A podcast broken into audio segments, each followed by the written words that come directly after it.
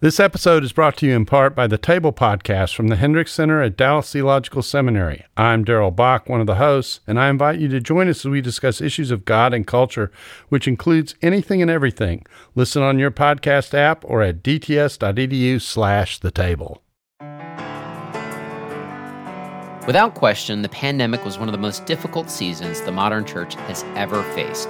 Even though COVID 19 brought an immeasurable amount of pain, grief, and anxiety to churches and pastors, there was beauty to be found. In the face of all that the church endured, the theme of beauty from ashes remained constant throughout our interviews with pastors and leaders. It was a tangible reminder that for people of faith, there is always hope, no matter the circumstances. Across focus groups, interviews, community case studies, and survey responses, pastors pointed to a number of unexpected blessings that would not have occurred had they not endured the adversity of the pandemic. In addition to cultivating a new unity in many local congregations, the pandemic also revealed the character of many churches, either highlighting a beauty that is easily taken for granted or providing the refining fire that transformed their congregation into a more Christ like image. For some, the pandemic pause allowed for breathing room and for the Holy Spirit to take control.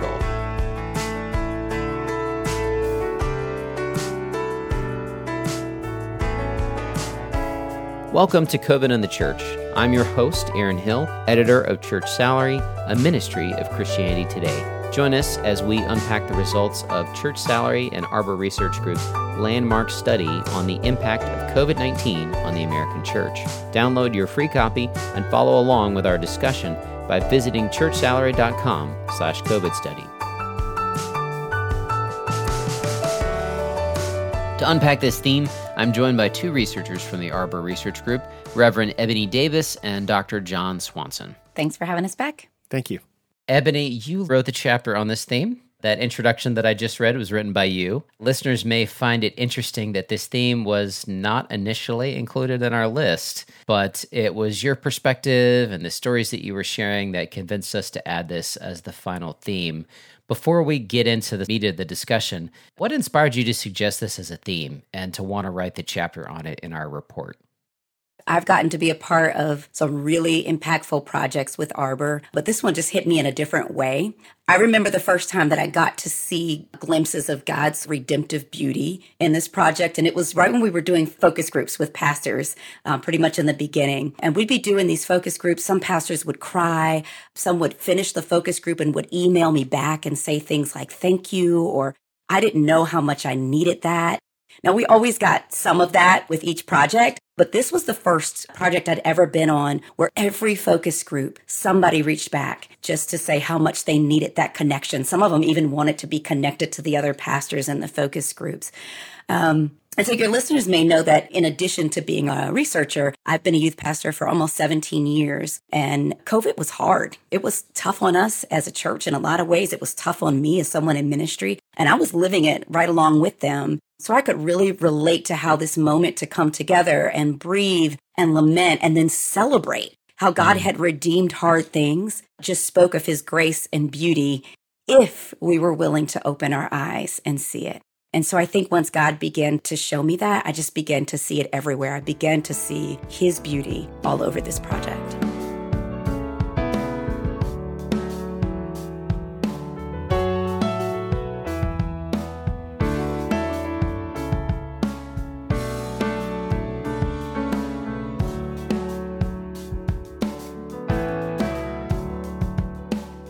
Jon, in the chapter, Ebonie starts out by discussing beauty in the face of adversity. And she mentions the great revealer, which we discussed, I think, in our fourth episode, and how the weight of the pandemic magnified or revealed fractures and cracks. Can you offer us just a few examples of how pastors and churches found beauty in the face of adversity during the pandemic? So, this is the tiniest of example. There was a pastor who had COVID twice, and he had parishioners deliver food to his porch both times. And for him, this was this oh my goodness, this is a congregation that cares about me and sees my need and ministers to me. And for that pastor, it was just such an amazing moment. In the report, we talk about a congregation where a worship leader left, and there was concern about Mm. repercussions from it. And what actually happened is the congregation leaned into each other and leaned toward God, and the worship ended up deepening rather than it being this divisive moment. There was a pastor who was hurt very much by the pandemic, but it helped him understand how deeply he loves communion and the hmm. idea of helping people to receive communion. And so I think that as we think about beauty from ashes, we need to not look for numerically massive data, but to look for Mm. all of these tiny stories of the power of God working in the middle of all of the disruption. Yeah, definitely. I realize that for some churches, some of these overly positive or heartwarming testimonies could actually, eh, they might actually be kind of discouraging or disheartening to hear, mainly because your experience may be the exact opposite. You know, instead of unity or repentance, or a light at the end of the tunnel, perhaps you've only experienced disunity and, and lingering bitterness so far. But that's one of the reasons why we've tried to balance these experiences in this study to help everyone understand that you're not alone, you're not crazy, and you're not the only one that went through this and had these thoughts and these experiences. But we also wanted to include some hope, some encouragement. And so some of the stories include hardship and hope, or beauty from ashes, as today's episode is titled. One of those stories that you highlight in the chapter, Ebonie, is from a multi generational, multi ethnic congregation in the Northeast. Before the pandemic, this congregation was proud of the fact that they were as diverse as the community that surrounded them 54% African American and 46% white. Ebonie, I know that we were not able to interview this pastor specifically because they felt like the wounds that the church had gone through and their own wounds were, were a little too raw. But can you share some of their testimony with us and, and a few of the quotes from the chapter? Yeah. So uh, this is definitely one of those stories where the beauty came out of the hardship. When this pandemic hit, they just they chose to follow the government mandated guidelines and restrictions. They made communication a priority and they even produced videos to give updates. But despite all these efforts to soften the blow of the restrictions, it was like a bear that was emerging from hibernation. The mm-hmm. pandemic awakened these divisions that had laid dormant beneath the surface of their congregation. And then COVID ends up becoming this political flashpoint that resulted in a mass exodus. And unfortunately, these fell largely among demographic lines, mostly impacting their white members. Many of their white members left. And so by the time the crisis phase had begun to wind down, the church had lost almost two thirds of their congregation. Um, And then there's this pastor who's now forced to reckon with the realization that their common faith wasn't enough to overcome their differences. We touched on some of these when we talked about pain and loss of presence and political polarization. But some of the worst damage that was inflicted on pastors came from political conflict inside their own church. Um, now, out of all of this, it's really hard to imagine that something good could come out of this. And, and I can tell you at the time that I interviewed this pastor, he was still blindsided by the turmoil. He was still very broken by everything. And he said to me, Our heart's desire was just to have grace for where people are at. We spoke that language. We give grace for the space for where people are at. Our hope, our goal was let's just love people, even if our view is different. And then we really honored the protocol, and people honored it. And if they weren't comfortable or didn't honor it, they just chose to stay away. And we honored that. We had checkpoints, but we didn't make it awkward or weird or uncomfortable. People that chose to make war of it, they just sort of transitioned out. It was painful. We weren't as connected as we thought we were. We weren't as united. When you let racial or political COVID issues divide you and make you take sides, you put pressure on people to take sides. That's not God's kingdom. That's the kingdom of the world. They say they've got your back or we're family, but families divided and split? I just think that's not the order. And so we've seen some of that with relationships that got revealed and how broken of a people we are and how desperately we need healing. You know, as this pastor was talking to me, tears are rolling down his cheeks as he's recounting this hurtful season in his ministry. And then on top of all of that, it was compounded by grief in his personal life. He had the loss of a loved one who died unexpectedly. He was exhausted from dealing with the ever changing tasks that came with navigating the pandemic. And as we've mentioned previously, his stressors reflected the three most cited concerns pastors had for their well being during the crisis which are mental and emotional exhaustion, worrying about the congregation, and workload work life balance. Like 15 to 20% of those we surveyed, it crossed the pastor's mind to quit multiple times. So often it's only after we have endured great darkness that we can appreciate the brilliance of light. As the psalmist writes in chapter 30, verse 5 Weeping may endure for the night, but joy comes in the morning. The pastor's turning point toward joy came at the end of May 22 after a sabbatical that gave him a break to disconnect from the church, to spend some quality time with his family, and lament and process the previous two years with the Lord. After this time, he said, I finally start to feel like I can breathe. There's a remnant here. And if it wasn't for them and the Lord, we wouldn't be here. That just brings tears to my eyes that they trusted God. They believed God. They trusted the leadership of their staff. And I had to trust the Lord in a way that I never had before. I had to learn how to trust the Lord with the sheep I just can't see and touch right now, and to realize He is the great shepherd. I'm just the under shepherd, and I could just shepherd them with the best that I can with what we have. He'll help the sheep not be scattered. When we asked them to come back and serve, whatever we needed, they would come in after hours. They have given their all. How do you thank people like that? We got closer because we've been through something together. So, although it came at the expense of a great deal of pain, the beauty that was born out of COVID made this congregation more authentic worshipers. It deepened their commitment to unity and it restored a sense of vision. It has impacted everything about the way they do church, from how they approach children's ministry to their renewed focus on the community outside the walls of their church. For the pastor, the most beautiful part is that there is a new spirit in the church.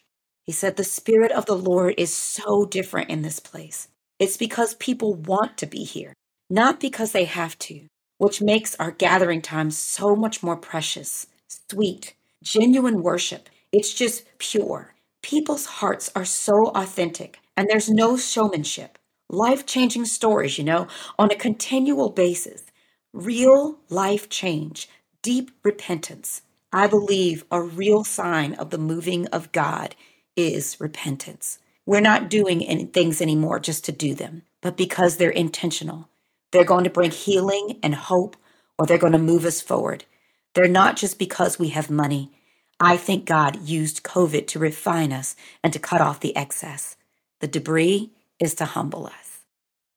Jon, as we discussed in our episode on political polarization, conflict between the congregation itself and between the leaders made it more likely for the church to suffer a bad outcome. You know, a split, a drop in attendance or giving, the loss of a leader, things like that. So, we just discussed a concrete example of this but multicultural churches seem to be on the rise before the pandemic. And a lot of churches in our surveys recently uh, for church salary have indicated that they want to be multicultural or they want to see themselves as multicultural. At the very least, they understand that they should look like the community in which they're located. Given that these multicultural churches were more likely to suffer this kind of conflict. Is this a naive goal? Is it realistic or is it aspirational? What what steps do we need to take to ensure that these churches don't just split like atoms in an atomic bomb when a crisis hits? Well, I think it's naive, yes, but that doesn't mean it's inappropriate. And it's aspirational because it's something to which we ought to aspire. But I think one of the things that is a really important thing is to learn how to talk about hard topics. So if we are looking at the outside in terms of counting how many cultures are part of our congregation, rather than saying, what does it mean to have those cultures come together? What are the underlying values? What are the underlying principles? Are we asking any one of those cultural groups to give up something in order mm. to be able to fit and I think that oftentimes Christians have a really hard time talking about hard things. And yet, it's the invitation here that would be helpful. I think a second thing is to make the goal to be a redemptive goal. So you can have a goal to look like a community, but to look like a community that is being transformed by Christ. So, mm. not just how do we resemble, but in fact, how do we resemble people in our community who have Christ transforming those lives? Gotcha. And I think that emphasis on transformation becomes a significant thing. And I think also it is very easy to have loyalty to outside groups. Mm. So to watch something and have a connection this way, and to listen to something and have a connection this way. And yet the invitation is to love one another. So it's the loyalty yeah. internally and to love Christ together. And I think that the final thing, going back to what Ebonie was talking about in this congregation, as this congregation committed to doing stuff, it brought people together. And I think that often we spend so much time looking at each other saying, How can we like each other? rather than mm. saying, What is it that we are doing? What are the what are the ways that we are transforming our community? What are the building projects that we've got these people all working together on? In that process of working side by side, it's possible for God to work in us. Ebonie, do you have any thoughts on that? I remember that was one of the things that you and Michael brought up in our research discussions was that multicultural churches were particularly impacted by this. I don't have any answers on this, but I was wondering if you had any thoughts on it as well. Yeah, this is definitely an area where I would love to do a little bit more research because this was a place where what was hiding under the surface sort of bubbled up to the top. And I think the pastor's statement, we weren't as unified as we thought we were. Yeah. Was something that was felt in multicultural churches all over. It was something experienced in my own church um, that we weren't as unified as we thought we were. And so I think to the extent that this brought that up, and and forced us to confront it and come to that realization in a way i think though it was hard and though it's uh, something i think many of us are still processing and still working through I think that it ends up being a very helpful thing so that we can come to a more authentic faith, a more authentic following and figuring out what can we do to make sure our faith is the most important thing that unites us. Ebonie, this chapter is full of fascinating and encouraging stories. One of my favorite was this interdenominational consortium. That's what we called it. it sounds like something weird, but an interdenominational consortium of Chinese churches that you guys discovered in California. Walk us through this story. What's what happened here? Tell tell us about this story. I thought it was very fascinating. Yeah, this this was actually one of my favorites too. This pastor was such a joy. Um, this pastor shared that he was part of a network of church leaders reaching across denominational lines to keep the doors open of other Christian churches in their city during the pandemic. And so he was really concerned about this statistic that he had heard about pastors quitting the ministry during COVID. And he mentioned that he was praying for them and he was hoping that they would think about God's calling and return to their ministry. And he said, maybe God tests our faith, and COVID 19 is a good way to test our faith. And so his church was part of 15 Chinese churches mm. in their city. And the pastors going into the pandemic, they had already established a partnership and they would meet every month to collaborate on outreach. Um, they Chinatown's nearby, so they would meet every month to support one another for various events and pulpit supply for one another. But during COVID, some pastors were ready to abandon their large city, and they were thinking perhaps they would be more effective in another district. They had gone into the pandemic already struggling. There's the, the high cost of living and even things as small as, as the parking situation mm-hmm. in their community. And then when you added the challenges of the pandemic on top of that, it just proved to be too much. And so several weary pastors in the group just wanted to leave the ministry entirely. Mm. So when two churches threatened to close because they had lost their pastors, members of the consortium stepped in with financial and pastoral resources to fill in the gap until another pastor could be found. Um, wow. I mean, to me, as, as he's telling me this story, it, it was almost like superheroes running through my mind, right? One Chinese consortium pastor shared the beauty that emerged from ashes, saying, We started to pray for his church, then asked if any people can go and help and not let them close. Because of this, God listened to our prayers. This year, they found a new pastor. I didn't want them to close if even one person can come there and listen to the gospel. Mm. In general, our focus group revealed that for Chinese and other majority Asian churches, navigating the pandemic was made somewhat easier by their shared culture and lack of political divisiveness. So for this consortium, it didn't matter to them that the churches they supported were not part of the same denomination. They weren't focused on the challenges in their own congregation that they were unable to help. What mattered to them was working together as the body of Christ to ensure that the gospel would continue to go forth in their community. And so the unity of these pastors and their churches saved two ministries that were on the verge of shutting down. And you just look at that and say, man, how beautiful are the feet, right? Wow. Ebonie, another one of the stories that I want to highlight from your chapter is the story of these two pastors that created this amazing connection and ministry during the pandemic. Honestly, it sounds like something out of like a Hallmark movie. Oh yeah. or some sort of like, you know what I mean? It's it's like I mean honestly somebody needs to make a movie about this. Like if you want to write the script, I'll I'll I'll co-write it with you. oh man, this story gave me goosebumps. Meeting with these two pastors together absolutely gave me goosebumps.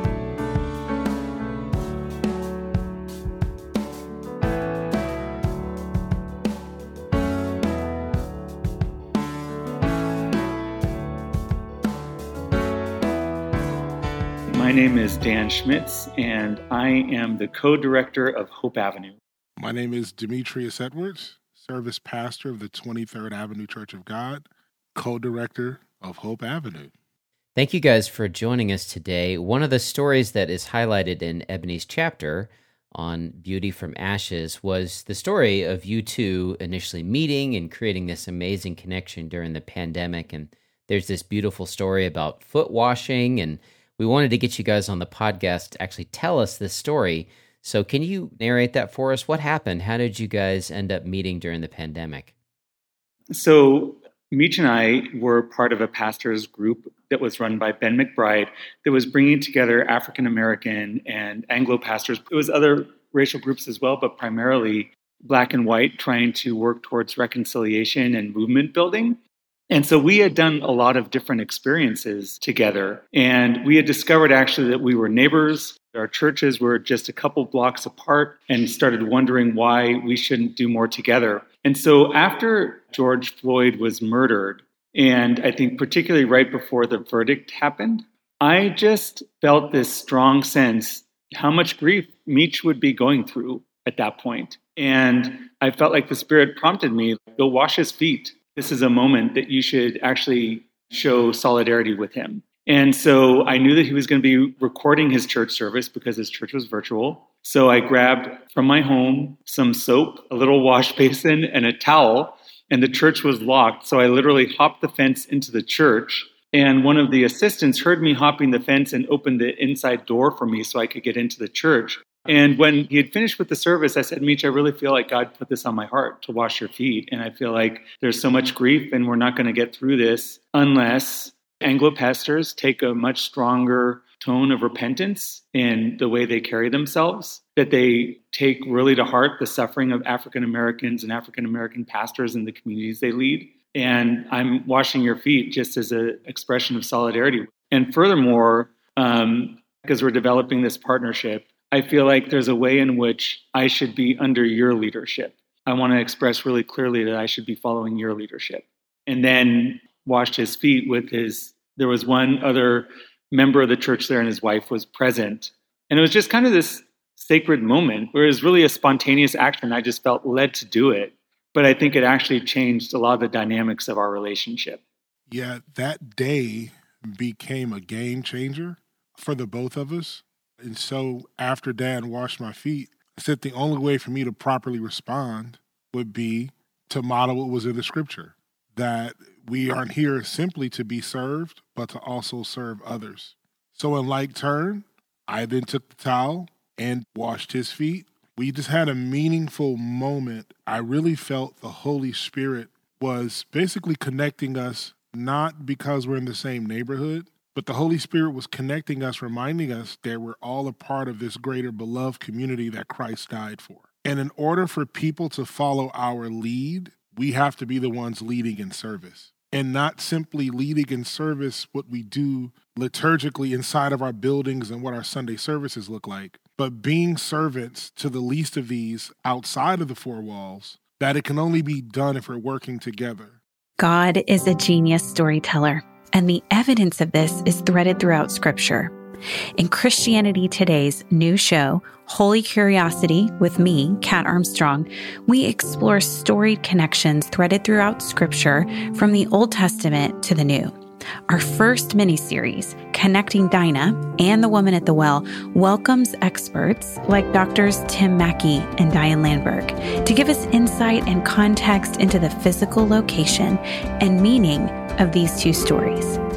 These stories will spark holy curiosity in your own faith because once you see these connections, you can't unsee them. God wastes no person, place, or thing.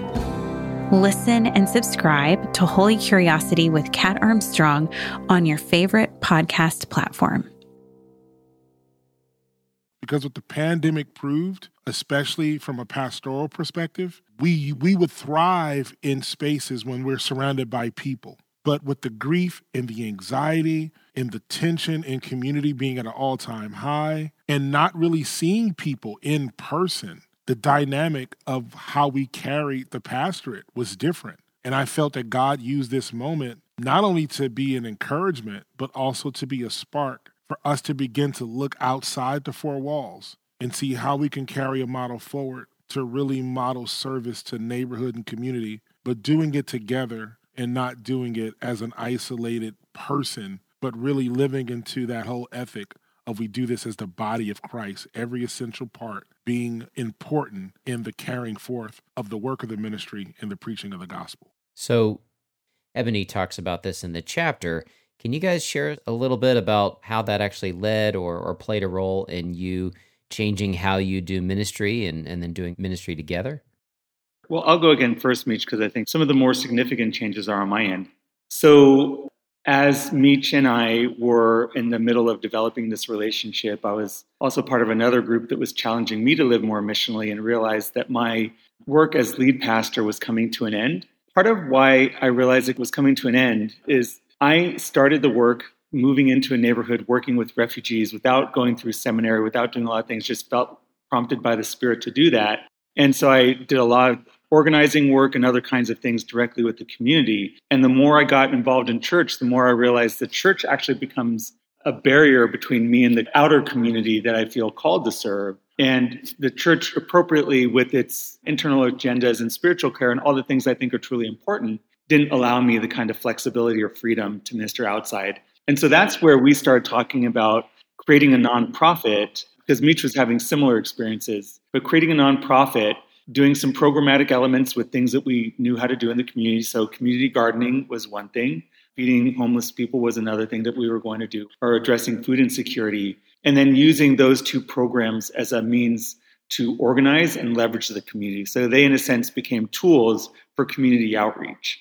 So I stepped out of my pastoral role at New Hope. So I entered the partnership as a senior pastor, and then I became co-pastor in my own church and I stepped out so I was able to elevate the other man and woman who were there into the pastoral role without having to go through a pastoral transition and search.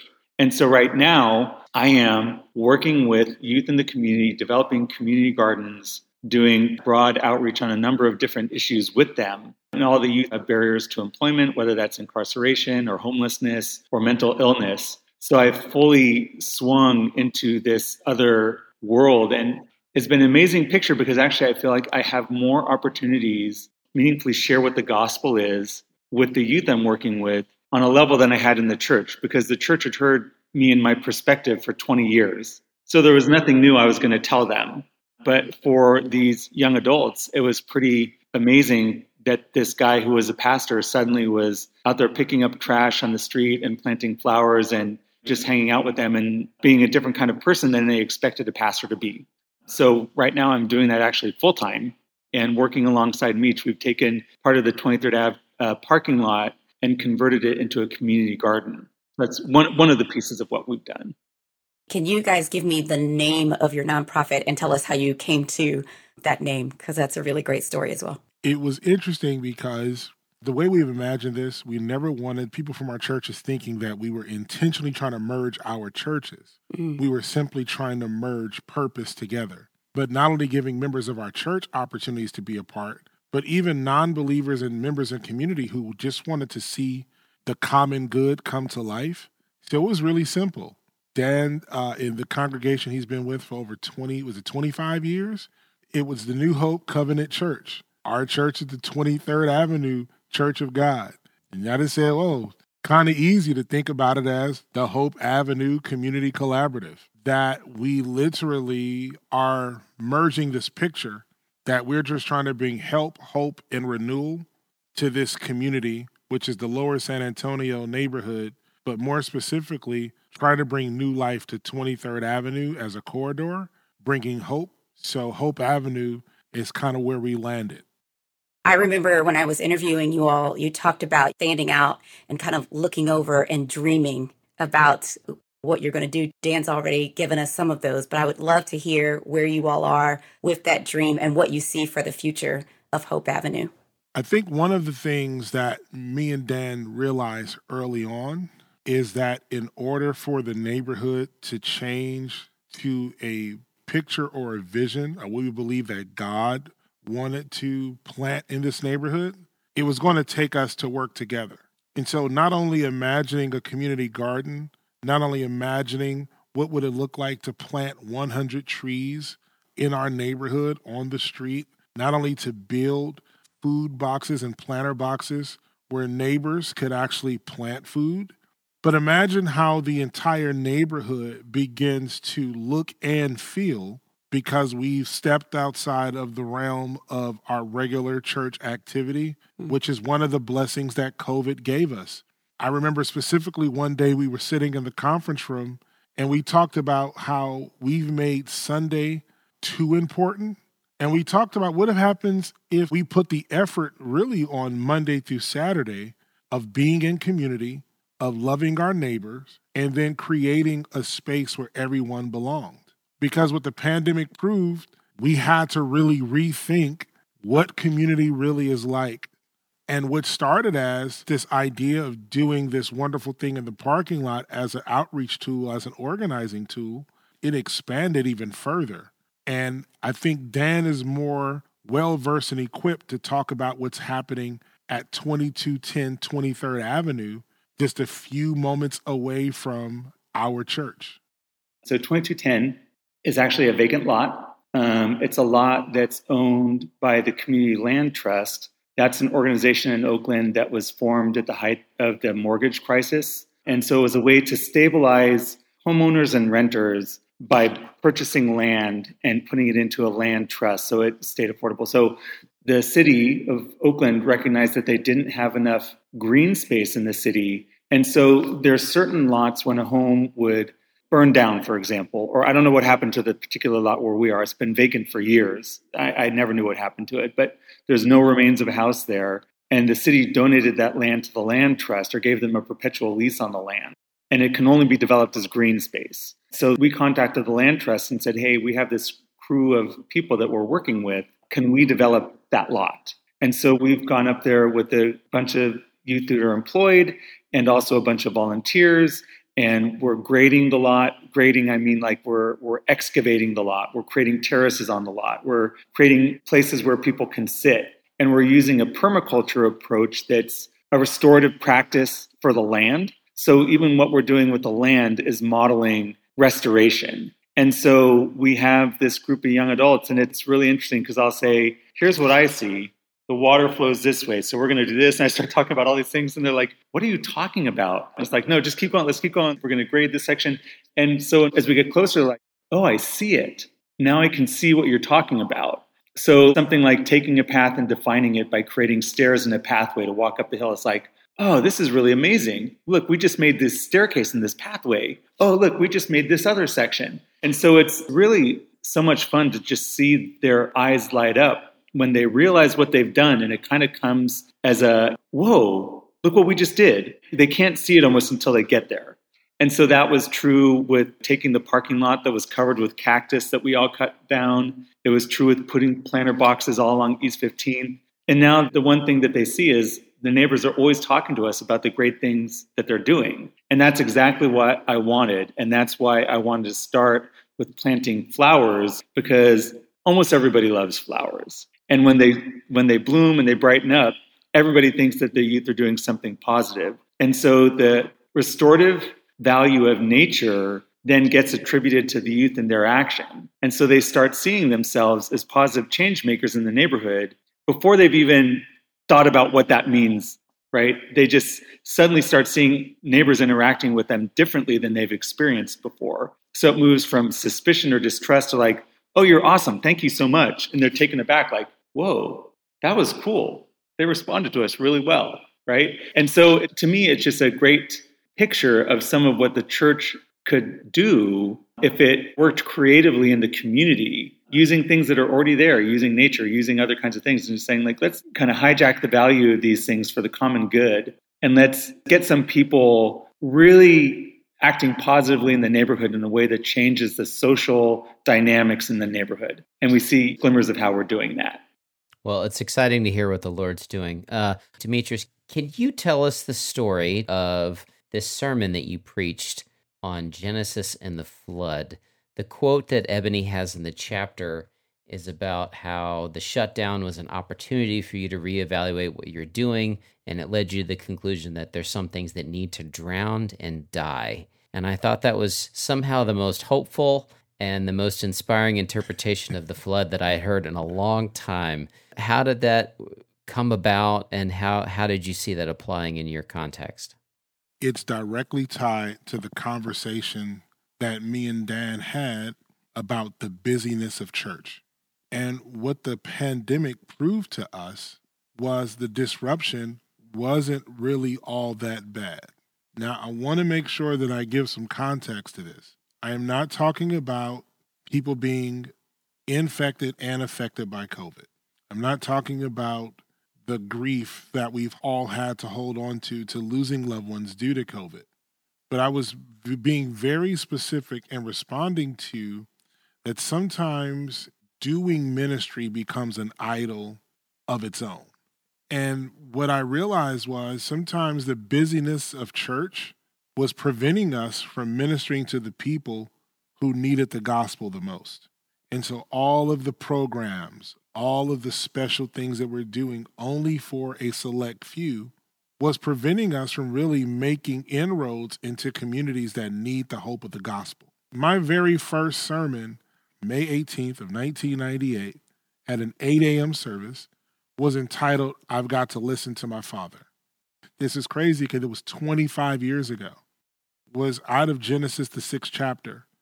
And it was more about Noah being receptive to the idea that God was going to lead him in building a structure that he had no expertise in building. He had no point of reference. That God was giving Noah an, an opportunity to be a trailblazer, to be able to create something that was needed when no one thought it was needed. And the idea of things drowning, it kind of came from this idea that when you read through the narrative of the flood, that there were attempts where Noah tried to come off the ark, but it just wasn't time yet. That it wasn't until the ground completely dried that when he emerged, I think one of the more beautiful stories is when the dove returns and there is this olive sprig or this olive branch, which was a sign that God had the ability to create something without man's input. That if we really wanted to move intentionally during this age of COVID, I believe there are some things that needed to drown, that needed to die, that we needed a season of evaluation and say, is this the best use of church resources and our energy? And what I begin to sense is when we talked about the busyness of church, is that as pastors, we see a lot of things we would like to do, but because of our current commitments, we don't have time to do the things that we know that God is calling us to because we're so tied down to maybe things that traditionally our church enjoys, but doesn't really give us the opportunity to minister to the masses. And so, what I realized is that the shutdown, although it was inconvenient for the church, it was giving us the space it was helping us to reimagine what could happen if we simply applied the gospel to our everyday lives as God has intended without the interruption of this predisposed schedule of church. Mm. Like, what would it look like now for neighbors who can't come to the building? What if we were able to, through Bible studies, talk about ways that you need to rediscover your spiritual gifts? How is it that you can make food for a neighbor? How is it that you can begin to check in on an elderly person who may be disconnected from kids and grandkids who don't have a geographical connection to that neighborhood anymore? Could we imagine what it would look like if we deputized everyone to just say, you know what? We're going to meet online. We're going to preach this message. And I want everyone who has the capacity or the capability, pick five people, be a blessing to five people a month, whether it's on one Sunday, whether you do one person a week, but just be intentional about sharing something that God laid on your heart with them, whether it's a message or a meal, whatever you felt led to do do that since we're not bogged down with the crazy schedule of ministry meetings and being here for 9.30 a.m. for Sunday school and 11 o'clock service and there's no choir rehearsals and there are no usher meetings and there's no pencil sharpening meetings anymore. Let's just use that time to live as God intended and follow that model in Acts, the second chapter, where it talks about how the saints literally from house to house, they shared meals, they had all things in common. And I believe that the, the pandemic really even the playing field, especially for the small church, that we can be a big player in our cities by getting back to those very essential ways of being the church. I like that. It's good stuff. Well, thank you so much for sitting down for the interview. It's been a blessing to hear your story, both through Ebonie's writing in chapter nine, but now to actually hear you tell the story in person. So thank you so much.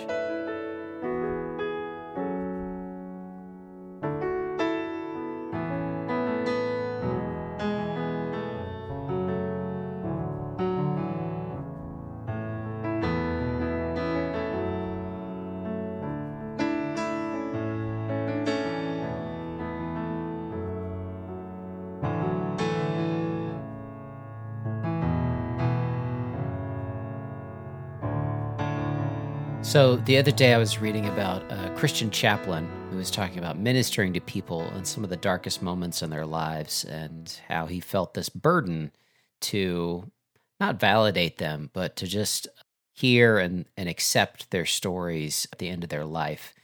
It can be hard to see a blessing or a beauty in the midst of tragedy and loss.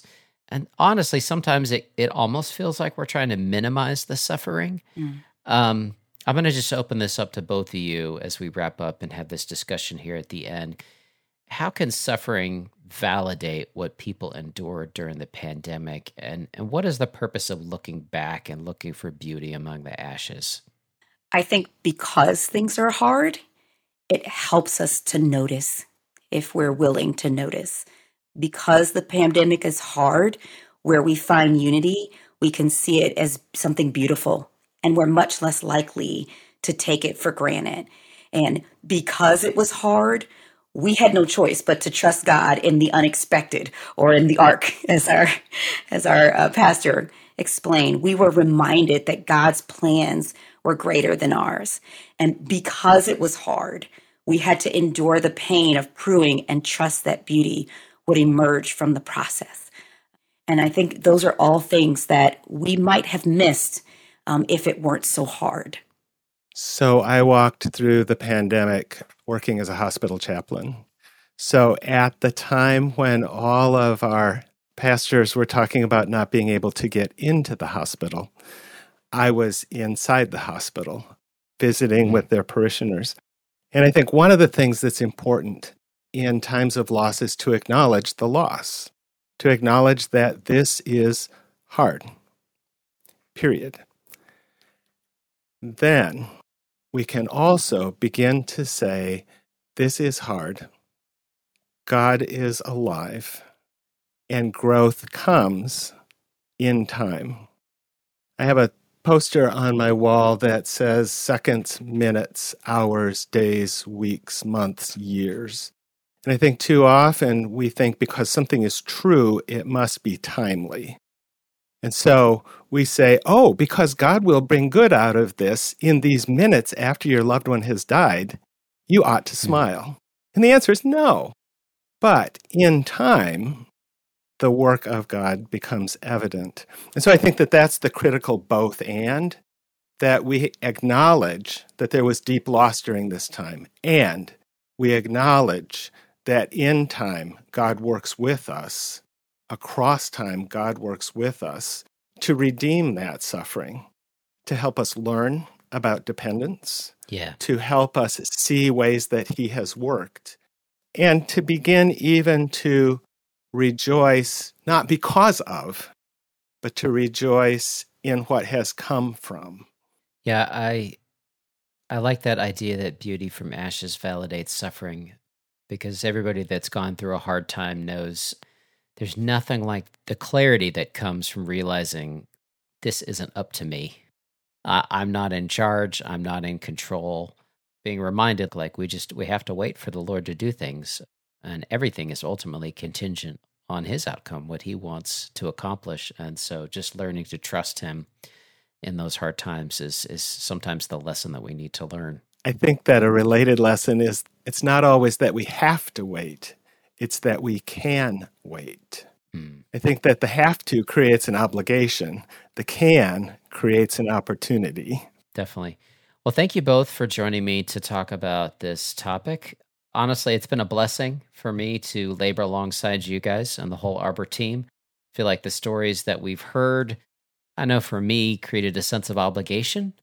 I just felt this burden that we needed to share them somehow to bear witness to what people went through so that the suffering that people endured might be validated and so that we might be able to learn from the experiences of others and, and just be better prepared for whatever is going to be coming around the corner. We don't know what the next year holds. I was looking back at some of the articles on the pandemic and people were talking about it lasting through 2024. And I had this moment where I was grateful that we weren't still in the same place that we were in 2021. There's a sense in which we lose sight of the blessings that have already come. And there's something about looking back and going, hey, we've already come pretty far. God has already done some amazing things, uh, and to be grateful for that. So thank you both for joining me. Thanks, Aaron. Thank you. Thank you for having us.